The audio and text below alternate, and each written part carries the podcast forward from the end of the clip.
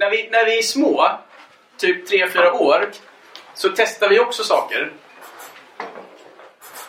På grund av att vi är nyfikna, för att vi vill veta, för att vi vill lära oss någonting nytt. Jag ser en lysande röd knapp, jag vill trycka på den, jag vet inte varför.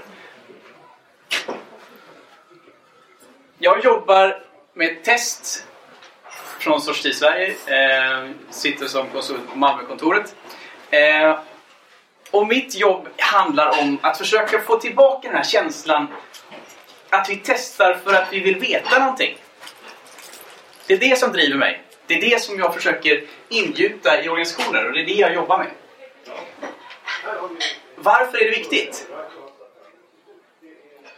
Jag skulle vilja backa bandet och prata lite om industrialismen. Åh, tänker ni, teknikhistoria. Det har jag läst. Eh, tre poäng eh, teknikhistoria, Lunds eh, tekniska högskola. Det var de lättaste poängen jag, jag eh, tog under min civilingenjörsutbildning. Eh, men jag har insett att det är rätt intressant. Och jag skulle vilja visa er någonting som heter Taylors badkar. Men jag vill bara poängtera det att om ni googlar på Taylors badkar eh, så kommer det se lite suspekt ut. Eh, och eh, Anette kom förbi eh, datorn hemma och undrade vad jag sysslar med. Jag sa att jag jobbar. Eh, man, man, får fram en massa bilder på Taylor Swift som ligger i ett badkar med diamanter. Okej, okay. men det är de här graferna som jag pratar om. Det är de jag vill åt. Så att... Eh, den, den här grafen har en form av ett badkar. Och det handlar om vem är det som producerar värde ut till verksamheten, till slutkunderna, till slutanvändarna. Någonstans i början av hantverkssamhället, där vi börjar i den här historien, så var det så att vi hade ett behov av ett svärd. Då gick vi till smeden. En yxa, lika så. Vi, var, vi ville ha en, någon typ av båt. Då gick vi till en, en, en skeppskonstruktör. Det var människor som, försökte, som, som var duktiga på att förstå behovet av kunden och levererade värdet ut. Sen kom industrialismen, T-Forden, Fredrik Taylor kom på att resurser är billigt.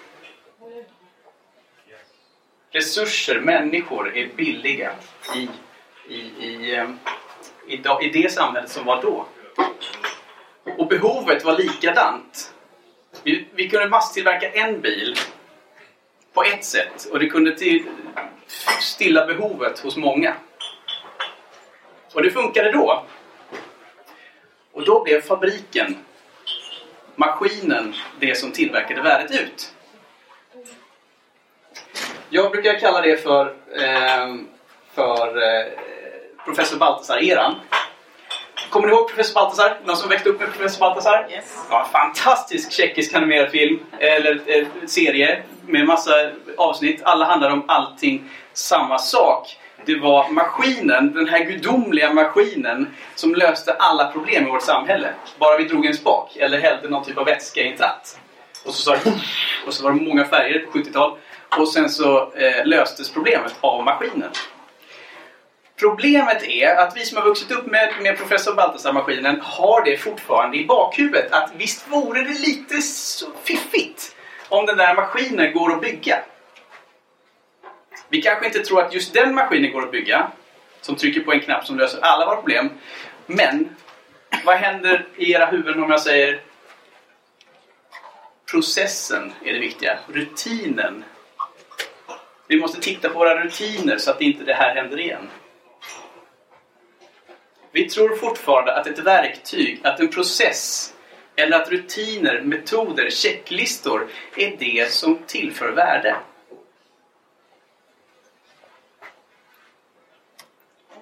Och det är det inte. Sen 70 80-talet så har det pågått någonting som har hänt. Och det är att allting är möjligt med tekniken att skapa. Men det är människan som måste förstå slutkundens behov. Och det är människan som kan stilla det behovet. Det är människan som är den värdeutputten. Den faktorn som, som levererar värde ut är människan.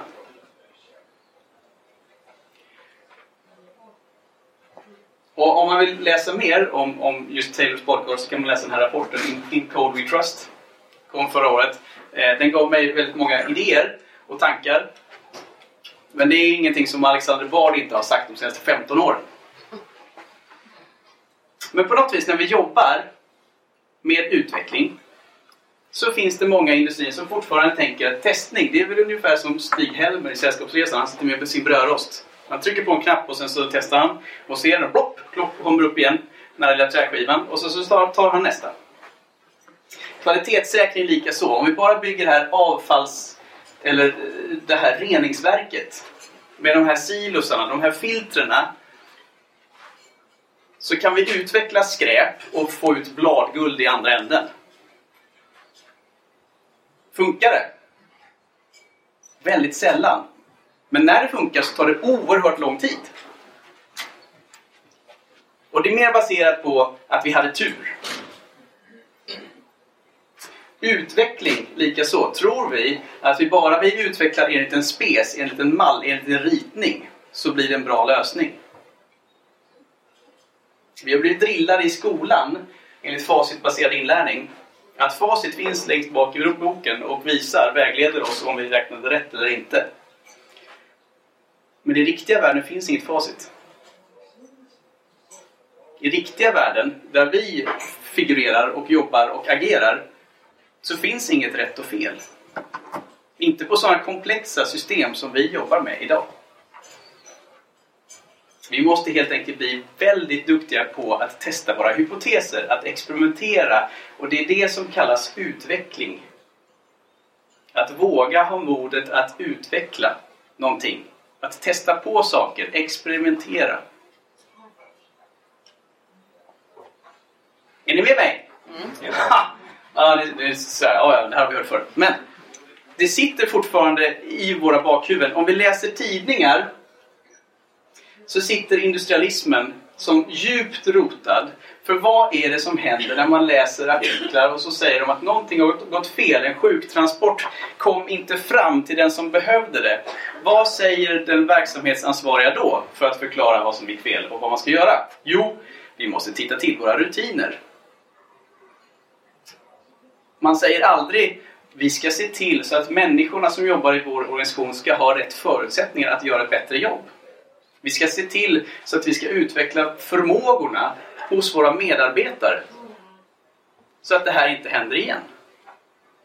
Man tittar på processen, man tittar på rutinerna. Inte på att människan ska kunna göra något värdefullt. Man faller tillbaka på processen. Man faller tillbaka på professor Baltzar-idén.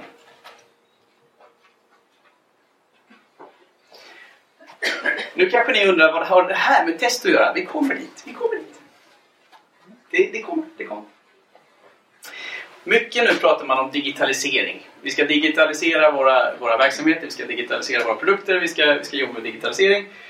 Eh, och så läste jag en artikel av, av eh, Jan Bosch, en professor eh, på, från eh, Göteborg, Chalmers. Som jag tyckte var väldigt intressant. Ni ska få alla länkar sen och referenser till allt jag säger. Det finns en tanke bakom. Eh, han säger så här. Organisationer idag måste jobba med strukturerat att bli bättre på datadrivna beslut. Datadrivna beslut handlar inte om att titta på en powerpoint och sen säga tre och sen gå vidare. Utan data kommer ifrån en komplex världsbild där vi mäter saker väldigt många olika typer av komplexa saker.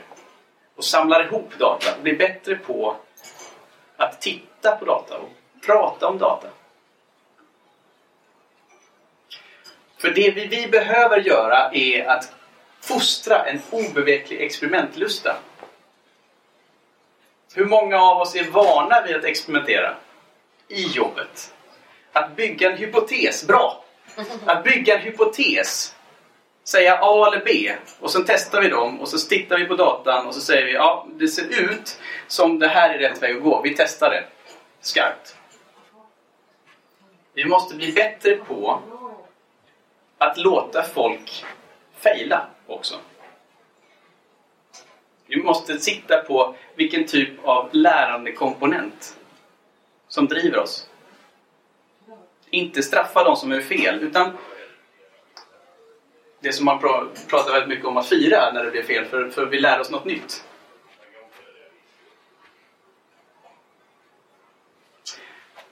Men för att våga experimentera så måste vi känna oss trygga som människor, som individer. Vi måste känna en, en, en teknisk trygghet av att om jag, om jag gör det här testet så kommer jag, jag kommer inte eh, fucka upp testdatan. För det tar tre månader att bygga upp det igen. Jag har träffat och jag pratat med sådana testare som de vågar inte röra testmiljön. För allting funkar nu. Vi måste också känna en psykosocial trygghet i gruppen. Att känna att Nej, men jag förstår inte varför vi gör det här. Jag måste säga stopp. Eh, jag tycker det här verkar uppåt väggarna. Ibland brukar jag testa den psykosociala tryggheten i en organisation. Jag går in i möten och sen så säger jag någonting som jag är medveten om är uppåt väggarna fel. Vad tror ni händer då? Ingen säger Nej! Ingen säger stopp, ingen säger emot, eller ingen säger Men Fredrik, vad tänkte du nu? Utan det blir tyst. Lite konstig stämning kanske. Och man går ut utanför rummet och så pratar man skit. Testa det! Det kommer en ny generation utvecklare. Eh, Instagram-generationen. Som har vuxit upp i den digitala åldern av att lägga upp någonting på Facebook, en tanke, en bild, en idé och få instant feedback. De här utvecklarna kommer inte acceptera att bygga någonting, implementera någonting, sätta det i produktion och få reda på om två, tre månader om det var okej okay eller inte. De vill se ett användarbehov på förmiddagen. De vill bygga en lösning på eftermiddagen och trycka ut den i produktion när de går hem och sen vill de se effekterna kring hur användarna har tagit till sig den här nya lösningen dagen efter. Det är den takten som de förväntar sig. Och hur bygger vi det här? Hur testar vi det här? Hur ser, till, hur ser vi till så att återkopplingslooparna funkar i en sån verksamhet? Det måste gå fort. Men beslutskraften måste ägas av medarbetarna. Och det är därför vi pratar agil metodik, vi pratar scrum, vi pratar alla möjliga sådana typer av ramverk, lättviktsramverk. Men det handlar om att ge de som sitter på golvet, ursäkta mig, men de som sitter med utvecklingen vid händerna, det är de som faktiskt ska kunna få förutsättningar att utveckla med kvalitet. Och det är där kompetensen ska sitta om vad som borde vara rätt och vad som borde funka och inte funka. Självklart ska vi få reda på en riktning.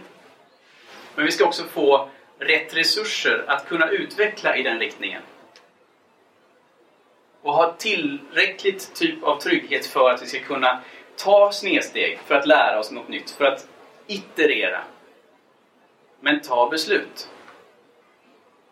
Jag har jobbat med organisationer som, där det finns en fullständig livrädd känsla eller kultur för att ta beslut. Det händer ingenting. Man, man ska försöka förankra. Jag satt i något möte. Jag har uppdaterat den här testprocessen. Men vem ska godkänna processuppdateringen? Ja, så finns det någon processägare? Nej, det finns inte. Nej, ta beslutet själv.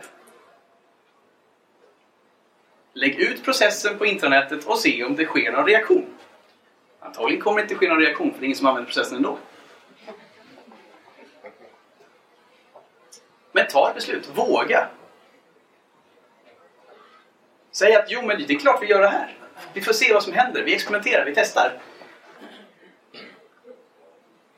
Men sen måste vi se till så att vi hela tiden, när vi tar steg för att lära oss någonting, vi tar ett beslut, så måste vi också ställa oss frågan Hur vet jag vad som är positiv eller negativ effekt av det här? Jag måste alltså mäta på effekten. Jag måste mäta på hur slutanvändaren tog emot det här. Och jag måste ha tillgång till den datan på ett effektivt sätt. Annars så blir jag en kodfabrik. En kodfabrik som levererar hur många if-satser som helst. Och är det det vi mäts på, det är ju jättebra. Men det som man brukar prata i, i, inom metrics driven development-kretsar, source code has no value. Källkod har inget värde. Det som är magin som vi vill komma åt, det är när källkoden exekveras av en slutanvändare, en medborgare, och en känsla uppstår. En positiv eller negativ känsla. Och den måste vi kunna mäta. Inte vara tvungna att fråga slutanvändaren, tyckte du det här var bra? För den, ja visst, den feedbacken kan också fås, oftast i negativa ordalag. Eh, men den feedbacken kan man få också, men den är väldigt eh, svår att tyda. Men om vi kan mäta på hur medborgarna, hur slutanvändarna använder våra verktyg och vilka vägar de oftast tar, vilka svarstider de får och, och om de kommer eh, och sugs till en viss typ av, av, av funktionalitet för att de tycker den är bra. Hur de jobbar med sajten. Så får vi ett uppdrag sen som utvecklare. Ah, du ska utveckla den här grejen. Okej, okay. men hur kommer det eh, leda till för, för förändringar i, i slutanvändarflödena?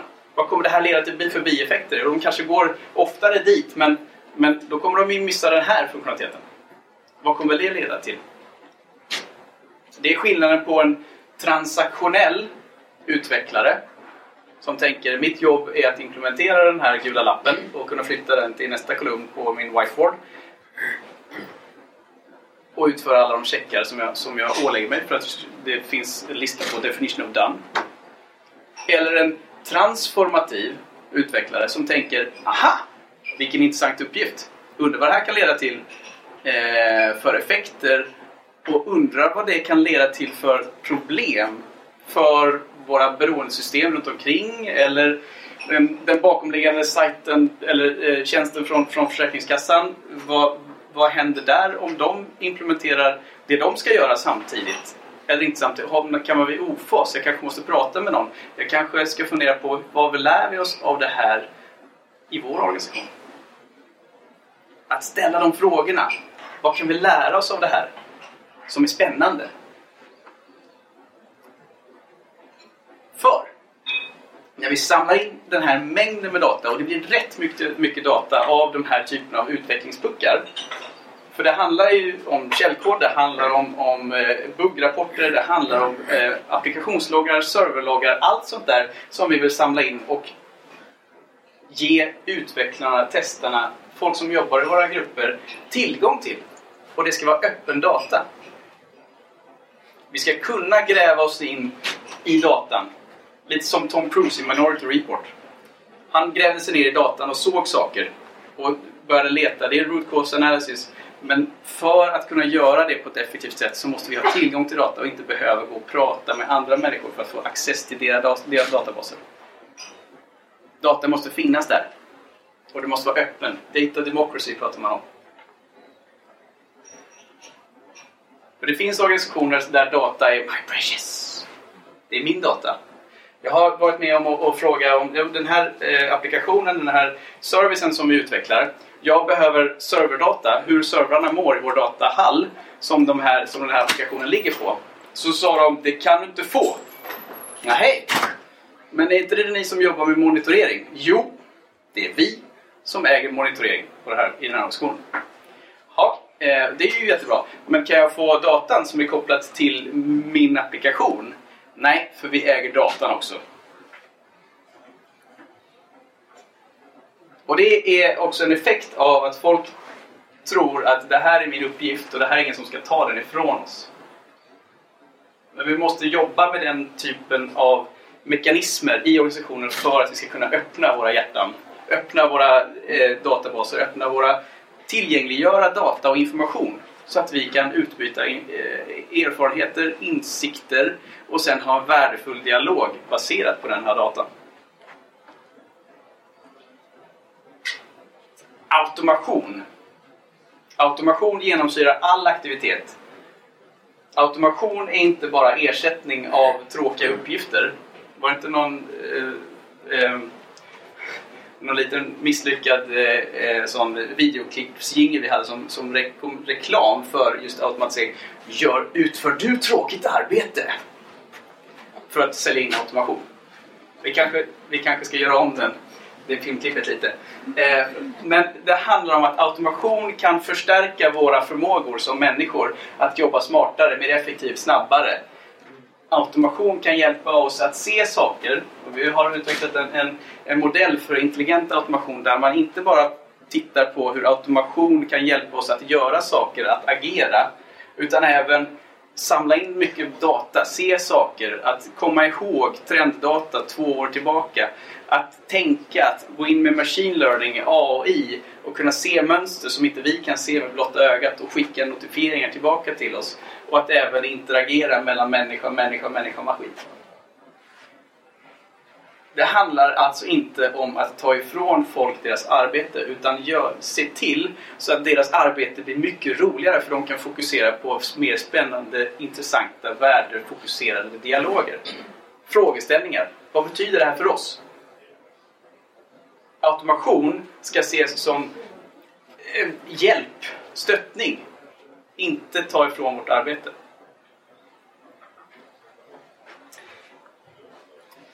Och med det här, datadrivna beslut, med automation så kommer det komma nya roller.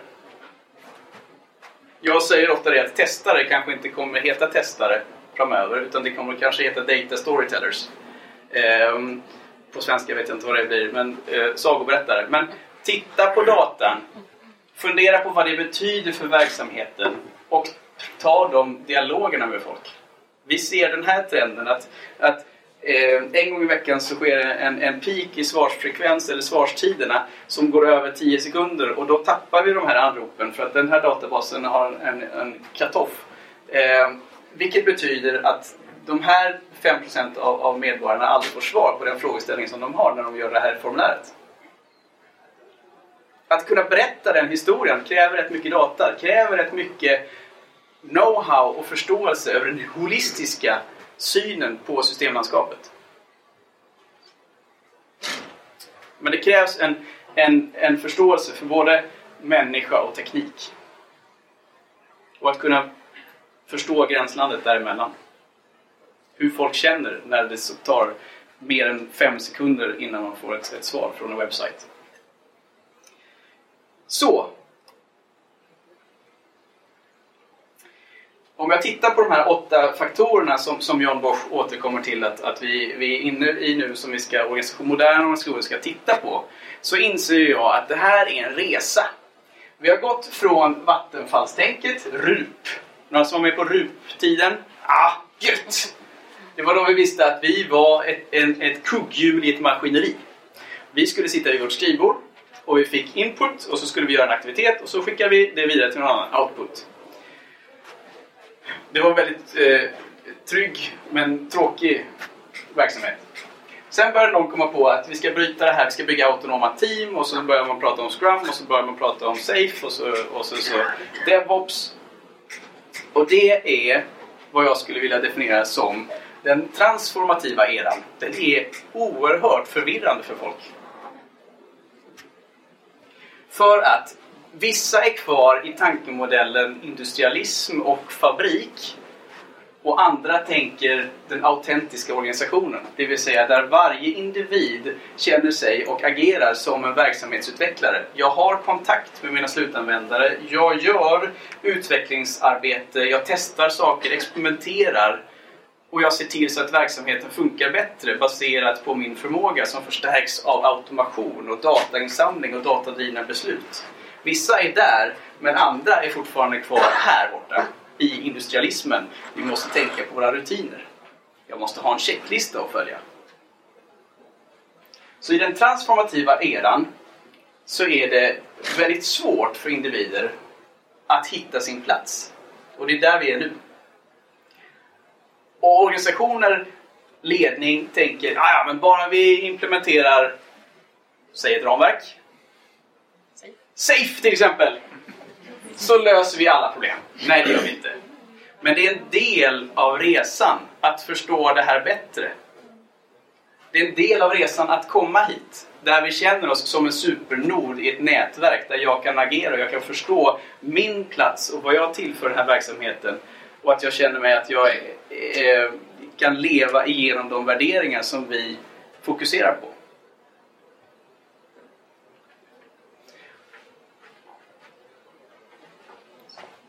Man kan googla på den, den autentiska organisationen, så får man en massa konstiga sajter också. Men det är, det är intressant att, att gräva sig ner i det. Om vi då tittar på modern QA, modern kvalitetsarbete. Eh, så har vi då gått från löpande bandprincipen till det som funkar idag. Där vi har multichannel, vi har eh, robotar och vi har eh, mobila enheter där vi jobbar med. Vi, det är rätt så avancerade saker som vi jobbar med. Vi behöver data, vi behöver insamling och vi behöver en annan syn på vilken typ av produkt vi utvecklar. Vi utvecklar inte längre statiska produkter utan det är dynamiska produkter, organismer som vi utvecklar. Vi måste se dem som levande organismer som vi måste mäta på. Koppla ett EKG för att förstå hur produkten som vi utvecklar mår. Om den kan leverera värde. Inte att den lever, utan att den kan leverera värde till verksamheten. Och hur testarens roll då förändras med det är att vi måste ha en stor mängd med data som vi hela tiden måste samla in och jobba med och titta på automation som inte den här lyftkranen som industrialismen med brute force hjälpte oss att lyfta tunga saker. Men mer med drönarteknik. Flyga överallt och hålla koll på vad det är som händer och hjälpa oss att förstå det holistiska perspektivet. Lite filosofiskt, men jag ska visa. Det här är ett utkast till en ny modern teststrategi som jag eh, håller på att utveckla åt en, en region uppåt norr i Sverige. Där vi har, istället för leverantör så pratar vi om producenter. Producenter levererar någon typ av utvecklad enhet som de testar för sig själva. De ser till så att den funkar och integrerar med det övriga systemlandskapet. Men de kollar också så att den hamnar rätt i verksamheten.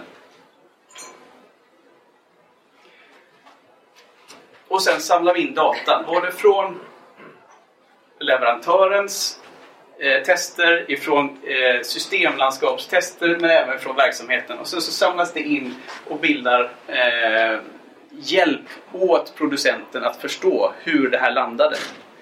Så att de kan få en känsla av att det är de som kör bilen. Det spännande med detta är ju att det finns jag ser de här utvecklingsenheterna som synapser. Som, som neuroner i ett komplext system som lär sig saker. Och vissa saker, vissa relationer med andra, andra grupperingar eller andra utvecklingsteam växer till och andra dör ut. Och det här är en organisk organisation. Och jag har suttit de senaste två månaderna i en väldigt eh, ska vi säga, transformativ organisation. Där vissa utvecklingsteam är väldigt moderna. Vissa är väldigt sådär eh, organiska. Och andra är väldigt eh, vattenfallstänk. Och hur jobbar man då? Och hur sätter man upp det? Eh, vårt angreppssätt var att titta och fokusera på beroendet mellan konsument och producent. För i alla sådana här relationer så finns det en som använder sig av mikrotjänster och en som levererar den här tjänsten. Och då måste det finnas en Code of Conduct, ett typ av hederskodex. Att om jag är konsument så ska jag se till så att jag handhar ett, ett, ett sätt av testskript som någon utifrån kan trigga. För tänk så här. Om jag vill ändra min tjänst som jag levererar till verksamheten så vill jag kunna experimentera med det. Men när jag har gjort det experimentet så vill jag också trycka på en knapp ute hos de som är mina eh, konsumenter. Så jag ser att de kan fortfarande konsumera min service som jag levererar ut. Om jag inte har tillgång till den knappen så vet jag inte om jag har tappat kontakten med, de, med mina konsumenter. Det sker alltså ett utbyte av data hela tiden. Och det här datat trycker vi in i en datasjö som genererar en massa typer av insikter. Det här är lite rörig bild, men så här är det. 10-15 stycken produktteam sitter och gör massa saker för att utveckla en service. Jag fick i uppgift att kan inte du testa det här end-to-end? När vi har 15 produktteam som utvecklar tjänster inom ett visst serviceområde så finns det inga ends och det finns inga ends. Det finns inget end-to-end för det är så oerhört komplext.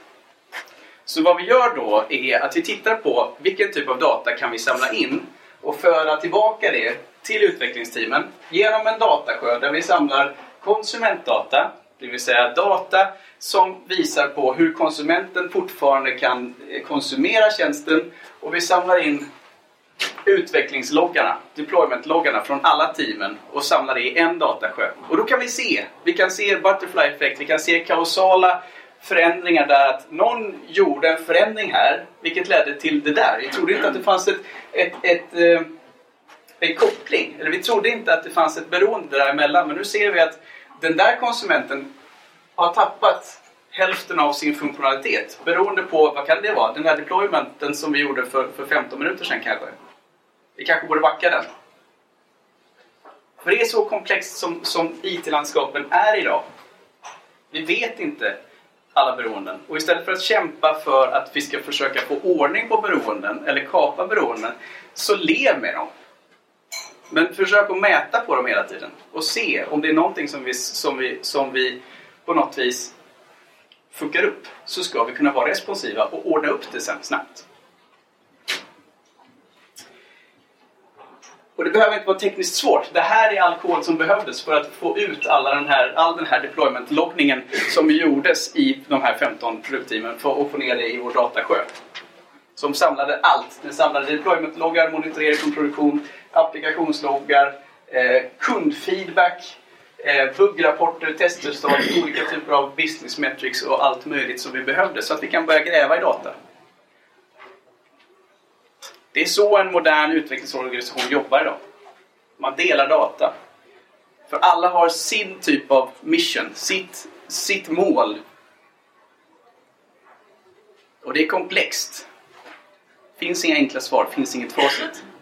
Men vi måste på något vis öppna upp våra datakällor, samla dem och kunna dra ut insikter för att kunna prata om vad det här betyder för verksamheten. Eh, jag eh, är här idag och eh, jag pratar väldigt mycket om, om, om, test och modern testning och hur vi kan förändra synen på testning. Jag har med mig också även Jonas, förändringsledare och Mats, testautomationsexpert. automationsexpert kring, kring hur man bygger upp sådana här saker och vilka verktyg som, som vi har testat och som vi, tycker funkar. Vilka datasjöar som vi har jobbat med. Ehm, och jag kan säga så här, börja experimentera. Börja bygga en datasjö, börja koppla vissa typer av datakällor i en och samma. Börja utbyta data mellan, mellan produktteam, mellan utvecklingsteam och se vad som händer. Istället för att folk börjar måste, oh jag måste gå och prata med Kerstin för att det här, jag vill veta om den här deploymenten har gått ut i produktion. Se till så att den informationen istället finns i er datasjö, i gemensamma datasjö så att, så att vi kan dra ut information och se saker istället för att vara tvungna att gå och hitta rätt person och fråga. Det är ett lång, långsamt sätt att jobba. Men börja smått och börja enkelt. Det behöver inte vara svårt. Eh, connecta med mig på LinkedIn eller oss alla det här eh, och, och, så försöker vi utveckla de här idéerna eh, successivt och lägga ut posts kring, kring hur vi jobbar med de här frågeställningarna ute i verksamheten. Eh, så eh, tack för att jag fick komma och eh, snacka lite om test. Det är det jag tycker är fantastiskt roligt. Eh, och jag hoppas att vi, vi hörs framöver. Gött!